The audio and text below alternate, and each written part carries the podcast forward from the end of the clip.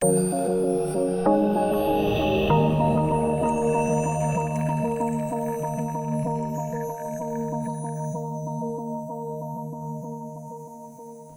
morning to everyone here in the Impact Hub in Zurich and to everyone tuning in over the live stream. Welcome to the latest installment of our BearingPoint Talks event series.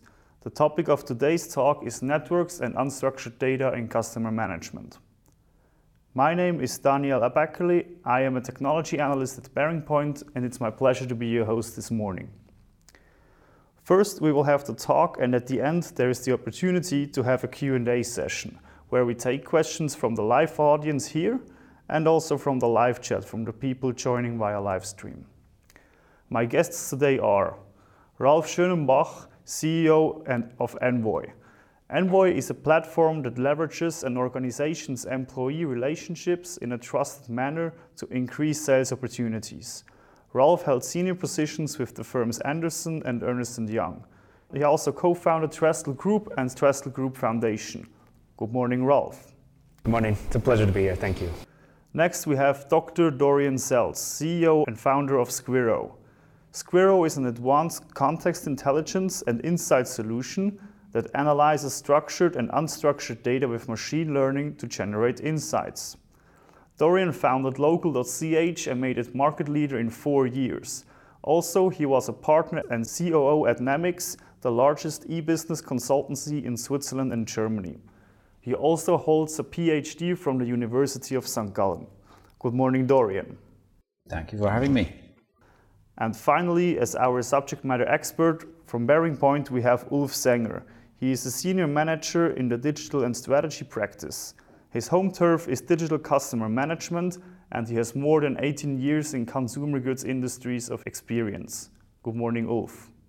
Good morning. So, on the topic of networks and unstructured data today, we know that our personal and corporate networks keep growing day to day, and we have more and more accounts to manage. And also, there's a lot of information about these contexts, be it in our emails, in our notes, or in the CRM systems itself.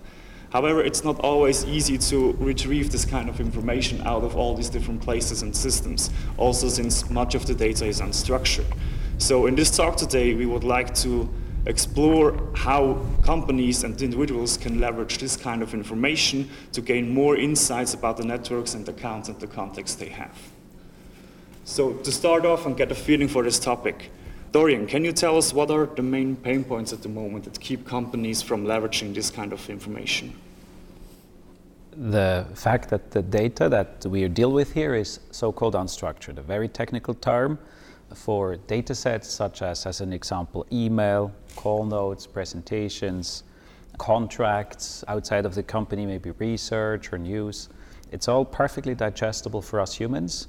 If you feed that stuff to a computer, a computer can do little with it. There is a very simple way to test that. Take any of these type of data sets, add them to an Excel, try to make a sum. The result will be hashtag value, or better say, nonsensical that makes it so hard, even though you have all these data sets to do anything sensible with. So yes, we can't put everything in a spreadsheet, unfortunately. So uh, Ralph, how does this translate to networks? What do you experience? I mean, what we see across organizations is that many companies have invested a lot of money and resources into CRM systems, but we find that most people really don't trust sharing all of their valuable contacts with the company. So you have limited information or visibility into the employee networks across the organization. And if you do have data in CRM, a lot of it is out of date. And also, as an individual, our, our networks are spread across uh, many platforms. So, LinkedIn, Gmail, Xing, our phone. And to get a big picture of this network and pull it all together, it's, it's very difficult. I agree there. I also myself have a lot of these social media accounts. Ulf, I guess it goes the same way with you. What is your experience from the industry? What the pain points are? Uh, what we see is actually that a lot of data is stored in data silos across the world in global companies. They have segregated in different systems, not synchronized each other. That makes it hard actually to leverage the know-how and the, the networks and data insights they have. Just giving an example, we've seen this this year with a luxury company, with a fashion retailer. They externalized their entire campaign management. So actually personalization is not really possible, etc. And then leveraging data insight is quite just sort of impossible at the very moment. Yeah, so we have a lot of unstructured data, a lot of structured data distributed over many different systems. So with all these systems, what are actually the requirements of the companies today? So Dorian, could you give us an example from the industry that you experienced yourself? What requirements are there? Sure. Maybe just pick a, a, customer of ours to, to explain a bit what's possible if you deal with those type of data sets well. Investec is a medium-sized asset management company based in London and South Africa. They came to us a couple of years ago with the following conundrum. An average relationship manager in their asset management arm, she has to deal with anywhere between maybe 15 to 20 clients on one end, but on the other end with a fund universe that is often in the hundreds of funds big. Any fund is a collection of securities, and on any of these securities and the funds, there is lots of news, lots of research, uh, lots of market insights, market events, and impact the performance of these funds. I always call it it's a kind of like a too much for too little. Technically, it's possible if you spend the entire time, the entire day, and the entire week reading through all the materials about all those funds to be knowledgeable and perfectly in the know about what happens in all these funds. It's just a kind of like impossibility because, well, first the day has just about 24 hours, and even if you do that, the next day you're going to repeat that exercise. So the result of the affair is that many of these relationship managers are actually not in the know what happens with their funds that they deal with on a day-to-day basis for their clients, on behalf of their clients. They miss out, as an example, on personnel changes, something that directly impacts negatively any fund's performance. They uh, miss out on significant events and the underlying securities of which those funds are composed, and, and, and. And here comes in a solution like ours that do exactly that, namely, while you focus on the interaction with your customers, go and correlate and monitor all those data sets and bring back to you. Here are the three funds, um, Daniel, that you need to look at today because there was a management change, there was an allocation change, there was somewhere a substantial change of the mandate in such a fund, and it relates to those three clients of yours to free up time of you to actually work with your clients what they want to do as a reaction to this change situation. That's where the actual value is. Yeah, thanks. So now, when I now know what kind of things are happening in the world and to what context I should talk to, maybe how do I even know who to talk to? And I guess that's where you come in, Rolf. So I mean, if we just continue with the example in, in, financial services, if you look at a bank, for example, you have a lot of senior people across the organization in finance, IT, operations, risk. These people all have valuable networks that could help the bank get new clients, but the relationship managers don't know that these relationships exist. So all of this, this huge part of the organization is, is sitting, and it's an untapped resource for the organization. And with Envoy, you would be able to bring the networks of the whole organization together and see where you have opportunities. And then the RMs could work with the, the managing directors or the senior people in the organization to discuss if there's opportunities to bring new clients into the organization. So it would open up huge new sales channels um, that have never been explored before in an efficient way. Ulf, what are your thoughts on the requirements we have? So we have networks, we have this, what Dorian told us. What is your experience? Having a look, for instance, at larger B2B corporations, right? In account management, you have a lot of unstructured data out of news feeds, news, background checks, whatsoever, research papers. And in account management, actually, it is really necessary to have the full 360 degree, not only on your transactional stuff, but even on the background Giving an example, for instance, you have a client and his subsidiary is going out under Chapter 11. That is just a useful information. And as early as possible, it makes sense out of a business value perspective. So, and actually to involve these information in your entire account management is by then crucial. So we really see there is a need for the businesses and uh, individuals to have a 360 degree of 60 degree view of whatever they are dealing with currently. So we already heard the term data silos, so not all data is stored in the same way. What kind of other constraints do you see for this to be realized actually in today's to up-to-date state-of-the-art customer management systems? It has different perspective. One is actually that you have mostly a segregation, very strong between different departments in a company. So you have IT and you have business. But actually, the important message is here actually that business value and the customer perspective of your first priority. Otherwise, you are just dealing with each perspective, but it's not connected to each other. So it's not an IT issue, it's clearly a customer focus and business value perspective. And that's actually one of the main topics. I mean, you have a lot of big data, but actually, what is the relevant information you need actually to extract, and from which data sources? And by then, you can make the right decisions in terms of effectivity, efficiency, and customer management. Are there also any other limitations based on systems that are currently existing in the company already, or do you don't see a problem there or a constraint there? The more you have segregated system, it makes it much harder, of course. So having sort of a platform ecosystem perspective that makes it a bit easier. But you need to have actually a look really what is actually delivering the business value out of it. Yeah, so legacy systems seems to be right, a real absolutely. big problem in there, right? These are basically that's the most, yeah, that's the most problem uh, companies are dealing with, legacy. Yeah, I see. Rolf, do you have any comments on that, or what is your experience with big data projects like aggregation, for example?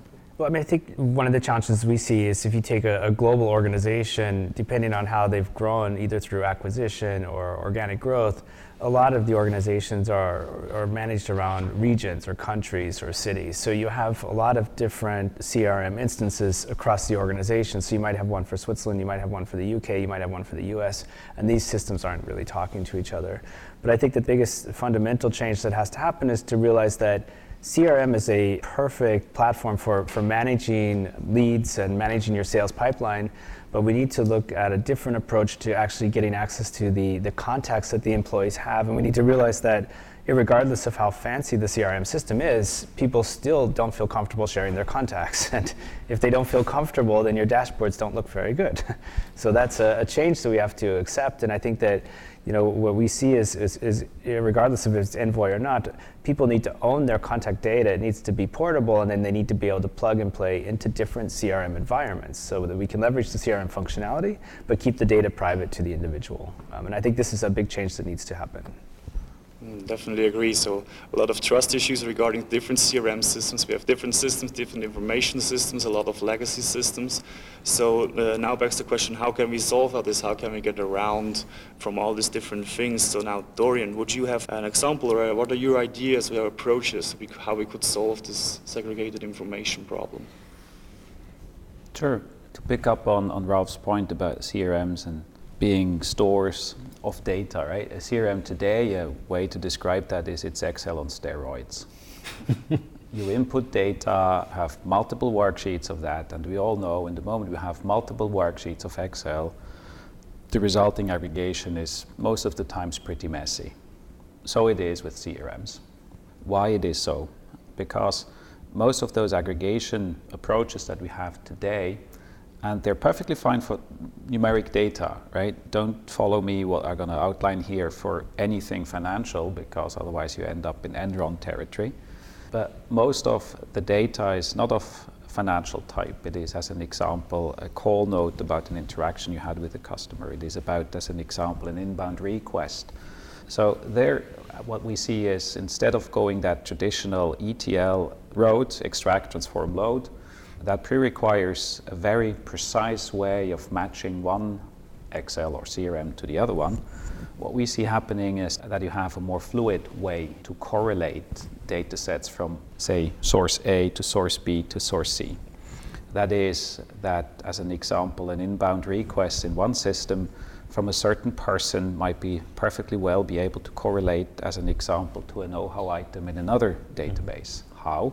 By actually applying a bit of a mix of probabilistic and AI technologies to combine that into one single know how item, if I may say so. In that sense, I think um, one needs to think rather more like in the broader public what we do every day in terms of like go a Google approach, right? Look at the Google result list. The Google result list is not, in absolute terms, the best result on place number one that there is.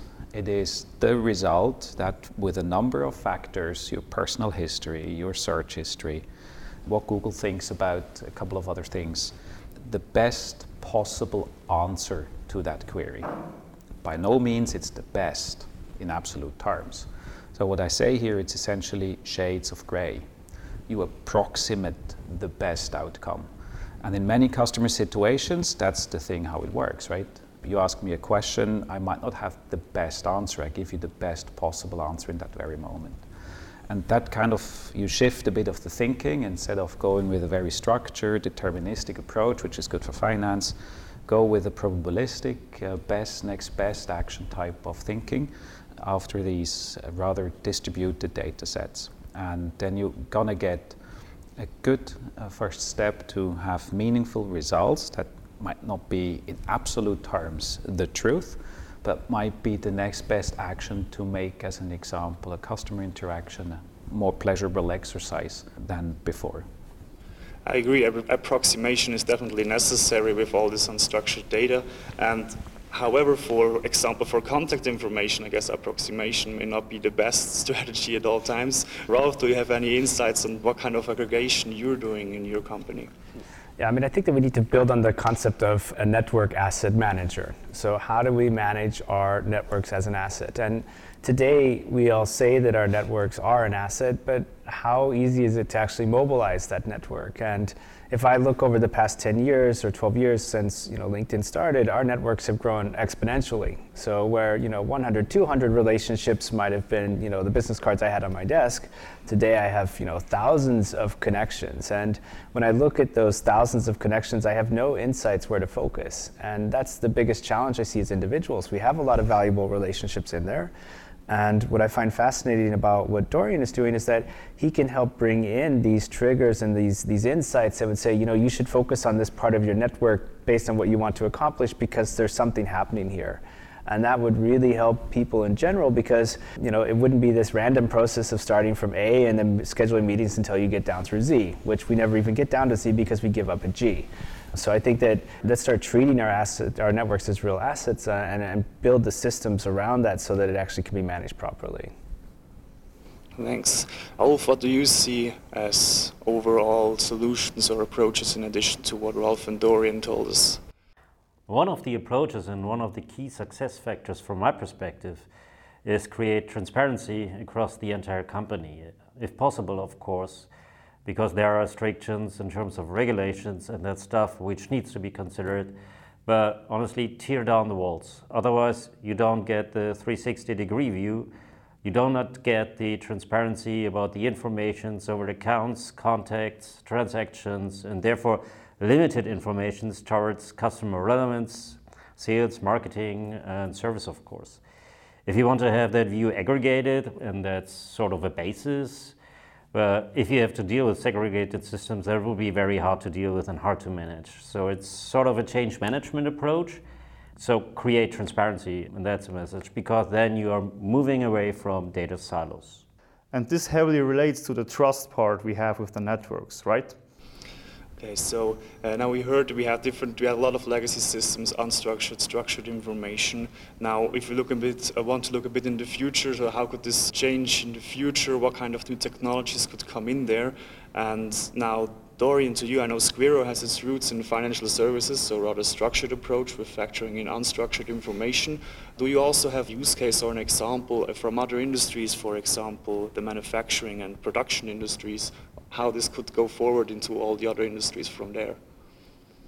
Yes, I do, Daniel. I love to talk about it. Bühler, I don't know if it's known to listeners here in the show this morning or people here in the audience. Bühler is uh, the world leader in um, milling machine and food processing equipment. So they produce mills to, as an example, do the wheat with which we had our Gipfeli just before the start of the show or if you guys are going to have a bit of salad this afternoon for lunch, olive oil, 60% chance it's a Bühler mill that this has been processed with. So they really own that hard to make big equipment milling machines. Now the thing is, this is part of something that concerns us all, namely food chains, right? From the moment some, bought, some potatoes leave farm all the way to uh, we have them for, for, as an example, lunch. And in our industrialized world, there is a lot of food processing going on. And in the moment you say food processing, you also say potential risks. Things like spillage, things like, as an example, chemicals that suddenly are contaminating uh, food, all types of bacterial and virus uh, diseases that could affect the quality of the food. So, what we did together with Bühler is the world's first food risk monitoring solution. It's called SafeFood.ai. It's available online for everybody free to use, where we, from thousands and thousands, millions of sources, gather information about potential food risks in the whole food chain across the globe. Things like salmonella infections, things like just last week in Germany, glass splinters in some packaged bread, or things like E. coli bacteria and all the rest of it. By the way, if you look at it, you, it's a good diet. Now, why do we do that? The reason is very simple food affects us all. We need to know what we eat. And this is a perfect example of how you can apply these type of technologies also outside, say, financial services, by taking in all types of internal and external data sets, combine them, aggregate them, analyze them, and be able to say, here is something you should or you should not do. And that is a very powerful um, way to monitor actually risks in the food chain. Yeah, so we can expect to see a lot of, I guess, dashboards in the end of the, all this aggregated information to give us hints like on where to act to act next in all different kinds of industries. Good. Now uh, to another topic with, regarding uh, predictive sales. Also in the future with this technology, I guess this is the next logical step to take. If you have all these informations, how can we make business out of it?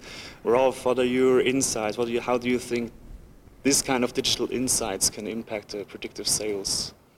Well, I think that if we can get a bigger view on the relationship capital of an organization, there's tremendous opportunity. So today it's a very small view, mainly concentrated within the sales organization. But if you could take that whole senior layer of an organization globally and tap into that, that would be your, your starting point. And then if you you marry that with resources like Dorian provides, you know, then you're able to get a bigger view on that portfolio and actually instead of reactively sourcing clients, you could proactively source clients based on where you see assets in this relationship capital. And that's what I find extremely exciting because you would be able to go down by industry or by company and you would say, okay, we have a huge you know, strength of relationships in the pharma industry that we didn't even know that we have. We should really invest some time to see if we have solutions for that or if we should go into that. But today, if you look at an organization, I mean, no organization has any clue what the relationships are across that whole senior management part of the company. So I think that with innovative technologies and, and, and you know ways that balance people's um, ability to keep control of their data and privacy, we'll have much more transparency into these uh, opportunities. Thanks. Um, Ulfa, do you see that predictive sales in the future? It goes in the direction Rolf pointed out, especially in the topic where to play and how to win, and therefore in supporting effectivity and efficiency in sales and marketing. We have seen that in the manufacturing industry recently, where one company is divided into several global business units with different products, and each sales team dedicated to their business unit and country is dealing with their accounts, but there are at some point global accounts. So one sales team doesn't know what the other is doing, and worse, which relationships they build. So here creating transparency first is important. And second, if you have consolidated the knowledge, then you start predictive sales as a support for the front and beyond classical reporting, which requires different tools enriched by unstructured data and then becomes very interesting to see how the efficiency in sales is raising I think this is one of the major topics really evolving now. So, information aggregation will be the key in the end. Dorian, do you have any additional comments or thoughts on that and predictive sales in the future? I think sales, depending on the type of product category, will be still a people business. Say B2B sales is a people business. I don't foresee anyone suddenly buying for hundreds of thousands of dollars or Swiss francs, hardware or software, kind of like in the cloud without ever having spoken to the vendor. For a number of good reasons, because these are normally complicated systems to introduce and all the rest of it. So, for those aspects, as an example, what can predictive do? It can guide you to maybe the more valuable opportunities. It can guide you to, just like Ulf said, see a, a more broader and more complete picture about what to do next. That, that I see. I will see also that predictive sales will have a lot of potential in, in, say, B2C markets where it is all about automation and actually large flows of people that you can compute out certain patterns and then obviously reply to them. So I see it depends a bit on which area you want to apply these type of technologies and how to apply them. Let me add here something. B2C business is a different picture. What we see here is an evolving increase on machine-based transaction and interactions like chatbots, for example, enriched by unstructured data, which creates patterns. Based on patterns, you can predict reactions. So what is recommendable as a next best action to be offered as a service or as a product to customers? But then you get much better data insights. Of course, your products or services will change and you know clearly much more about your audiences, their demands and their preferences. So, as I hear from all this top, uh, from all these points, is that there will be a lot of automation happen in the future. There will be a lot of information provided, um, and I guess one could raise the fear that in the end you're kind of taking away the sales instinct from from the salespeople themselves, right? Because now we have algorithms and structured data. So, how is your view on that? Will the market, will our sales team be replaced more or less with algorithms in certain areas, of course? Dorian says that you know people buy from people, and I mean there has to be a solid product behind it. But I mean I've also seen not solid products sold because the person has a good relationship. So I think that that's not going to go away. I think that what will help salespeople is that you know intuition. I don't know if it's a science or if it's more of a gut feel, but I think that with more information that helps a person navigate their networks, they'll be more effective with their time. And I think that that's, that's what's really critical right now. It's not that we don't have the relationships. It's, you know, which relationships do I focus on today? Which relationships do I need to warm up and keep them, you know, alive if, for the future when I need that? And if you have 2,000 connections, it's, it's virtually impossible. I mean, you really go back to Excel, and that's, I mean, not fun. What I think is that certain steps within the sales funnel will be automated, and certain will definitely remain as a matter of personal sales. That requires the support from the machine on one hand, but personal skills on the other, like Dorian mentioned earlier.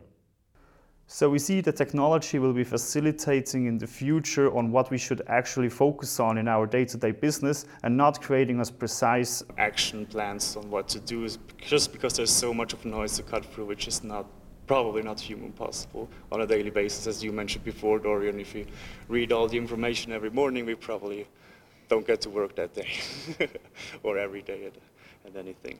So um, thank you very much. That was the most of the questions we had covered in this talk. So now I would like to open to the audience here in the Impact Hub and also over the, over the live stream through the live chat if you have any questions.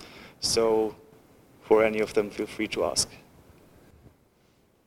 Thank you very much for your insights. Uh, I heard the term uh, relationship asset management. Um, do you have any example of a company where um, that cultural change, so that people would open up and share their networks for the good of the company, that actually worked, and and what kind of factors played into this uh, cultural change? I wish I did, but I in my discussions, I, I don't find that. Um, I, I, find the same feedback all the time. Yes, we have CRM, but I would never put my contacts in CRM. And you can't force me, these are my relationships. And if I leave, I want those relationships to go with me. I do see, you know, from the outside in, organizations like McKinsey, for example, use their networks very well and are very effective. Um, I have no insights into the actual systems that they use, but I do see that the McKinsey network, the alumni of McKinsey, are, are, very helpful in keeping that business running. So there are companies I would say that that have such networks and such a culture. Um, but I, I, don't find that this is the norm. I find this is quite the exception. On one hand, you have the relationship in the CRM, but it doesn't help if a person is leaving the company. But then the company has this contact in the database, but it doesn't help to maintain the relationship to this contact. It will remain a matter of personal relationship. Okay, so then we have a question from our live chat, which actually goes into the same direction, rather with a concern about that or asking what kinds of benefits and problems do you see from consolidating all this unstructured information in regards to the GDPR that we now have. So being able to relate all this kind of information back to certain people, extracting it. What is your view on that? Well, you know, GDPR, one of the, I think, overlooked aspects of GDPR is the so-called subject access request by GDPR law, you have now an, an, opportunity to go at any company and ask, What do you have about me? And if you don't reply as a company to that request within a certain amount of time, you're liable to fees and punishment and whatever else. Now, the thing is this if you're not consolidating and aggregating your company data well, you'll not be able to make a truthful statement to that subject access request. In the moment you're not do that, you open up yourself to a second charge of liability, right? Because you have not truthfully replied to that subject access request. So whether we like it or not, one of the overlooked pieces of GDPR forces any company to think through its data aggregation strategy because for good reason not everything is probably in one pot but is distributed in a number of pots say from crm to production systems to service systems but the subject access request thing makes a uniform request across all of these and there is another aspect to it, and I'm, I'm waiting to hear that. If I'd be a bad boy with some relationship to some Eastern European cyber stalkers, I'd simply file a gazillion subject access requests to one company. And then, about three hours before the 72 hours uh, time period goes over, I'd call there and say, Listen, Fox, I can make this go away if you wire some bitcoins to whatever bank account, right? Because the consequence of this not going away, you're going to be put up in court. So, whether we like it or not, you need to increase your capacity to reply to such pieces. It will become, whether we like it or not, something that every business has to do. It will be simply going concern, these kind of, of requests. It takes another year or two or three till somebody figures this out properly and till it made its way through the courts, but it is not something that we should deal lightly with. Any other comments? from I mean, just from my side, I see that with GDPR, it's really put a spotlight on, well, also on CRM data. And, and from my perspective, you know, where we used to think of this, these relationships in CRM as an asset, they're now potentially a huge liability. And I think that, you know, what I find with Envoy is the approach that the networks are uh, stored at the individual level where the relationships are, and the CRM then manages the existing client relationships. And this balance of two is, I think, a perfect way to overcome GDPR. So individuals own the relationships with the people that they know, which is allowed by GDPR, and at an aggregated level, you have a good view of your existing client base. So that's that's how we're tackling this this topic, and I see that there's a lot of opportunities for organizations to leverage this construct. Just another point of view is here. If you collect unstructured data, you need to be aware just what kind of collection and aggregation of data takes place. Which information do I really involve in my system, which not? For instance, birthday from the informations out of LinkedIn. If I receive specific informations about a client, I need to decide, do I collect those data or do I leave them away? That's sort of a decision you need to make. Thanks. Are there any other questions? Yeah, way up there. I think the whole area you're hitting on around relationship uh, assets, information assets, is part of a bigger theme about data in our all information right now that we're all living with. What do you think has to change in the minds of business and IT to start really understanding the value of this information and how to leverage it properly? I think it needs maybe a couple of more years and a different type of CFO slash CEO. Let me explain. If you open up a reporting of any mid-sized to large-sized company, you will find substantial expense, both capex and opex, in investments in data acquisition, into data upkeep, and all the rest that's associated with IT infrastructure and the like. If any of those investments would be put to a quite normal test of business. What's my return on investment? In almost all cases, it is about the same like you would buy a lovely Tesla, drive it from the dealership to your home and throw away the key and never use it again. Right? That's what data is all about. The economist points to the fact just about 1% on average of data uh, acquired is actually put to use. As I said, just like driving a car once to your home and then never use it again. Now, you know, if you're in another line of business, say I spoke about Bühler, if Bühler makes a capital investment into a new production line, and the investment proposal reads like, we're going to invest in this magnificent new factory, we're going to invite all for an opening ceremony, but immediately after the opening ceremony, we'll close the factory, and never use it again. Guess what? that person probably gets the boot on that very moment he or she makes that proposition. Right? So the thinking in a line of business to make um, capital to use, put it to use, and make something valuable with it on behalf of the company, that same thinking needs to come into the whole IT and uh, internet, whatever you want to call it, data function of a company. And I think that's a question of the people who are in there, uh, that's a question of the views and technologies that are there. But I do not think a CIO will ever go away again in three, five years by making a capital investment proposition where he cannot or she cannot justify the return on investment to her CEO. We don't really know how much data to share. so we're kind of like, do I share all my Fitbit data or do I keep it private? And you know, I think it's also a generational thing. I mean, it's uh, I see a younger generation that clicks on accept everything, and data is going everywhere, and we don't know how this data is being used.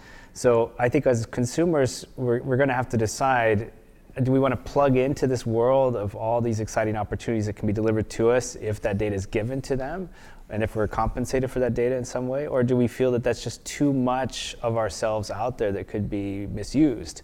I think that that's where I also struggle myself. Every time you read a terms and condition, you know, this is going to access your phone's contacts, it's going to access your email, it's going to do that.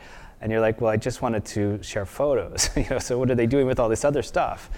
So I think that as a consumer, you know, that's evolving as well. And I think businesses are trying to, I think businesses today are almost a bit ahead of the consumer in terms of what they could do with that data if you give it to them. But I think the consumer, him or herself, is not quite comfortable yet do I want to do that? And what's the consequence of that? An interesting point is here. A lot of companies are looking towards new developments at the US and the Silicon Valley. But from my perspective, it makes much more sense to have a look at China and how data driven business models are working there, and how transactions and interactions with customers and companies are developing. I mean, this is a completely different picture. Of course, you can judge that in different ways, especially in transparency of in a full 360 on every single customer. But how data driven models are working in reality, that's worth to have a look at China from my perspective. Have you seen any incentive models which, which would facilitate something like this? well, I've seen the old school one. You know, we pay you, so put your contacts in. Maybe a bit um, more innovative. I think one of the challenges that it's really hard to you have to have accountability in this whole process. So if I do make that introduction, there needs to be uh, an auditable trail that I get credit for that. And oftentimes I make the introduction, and then as the number of discussions go on, my benefit kind of gets fades away, and then I don't get compensated for that. So I think there has to be a very transparent model in place for how a person is rewarded, and you have to track that quite carefully. But I've, I've not seen, you know, beyond just, you know, a commission type model or an incentive that really works getting people to share contacts. So, not specifically with CRM. Interesting point is here depends on the CRM system here as well.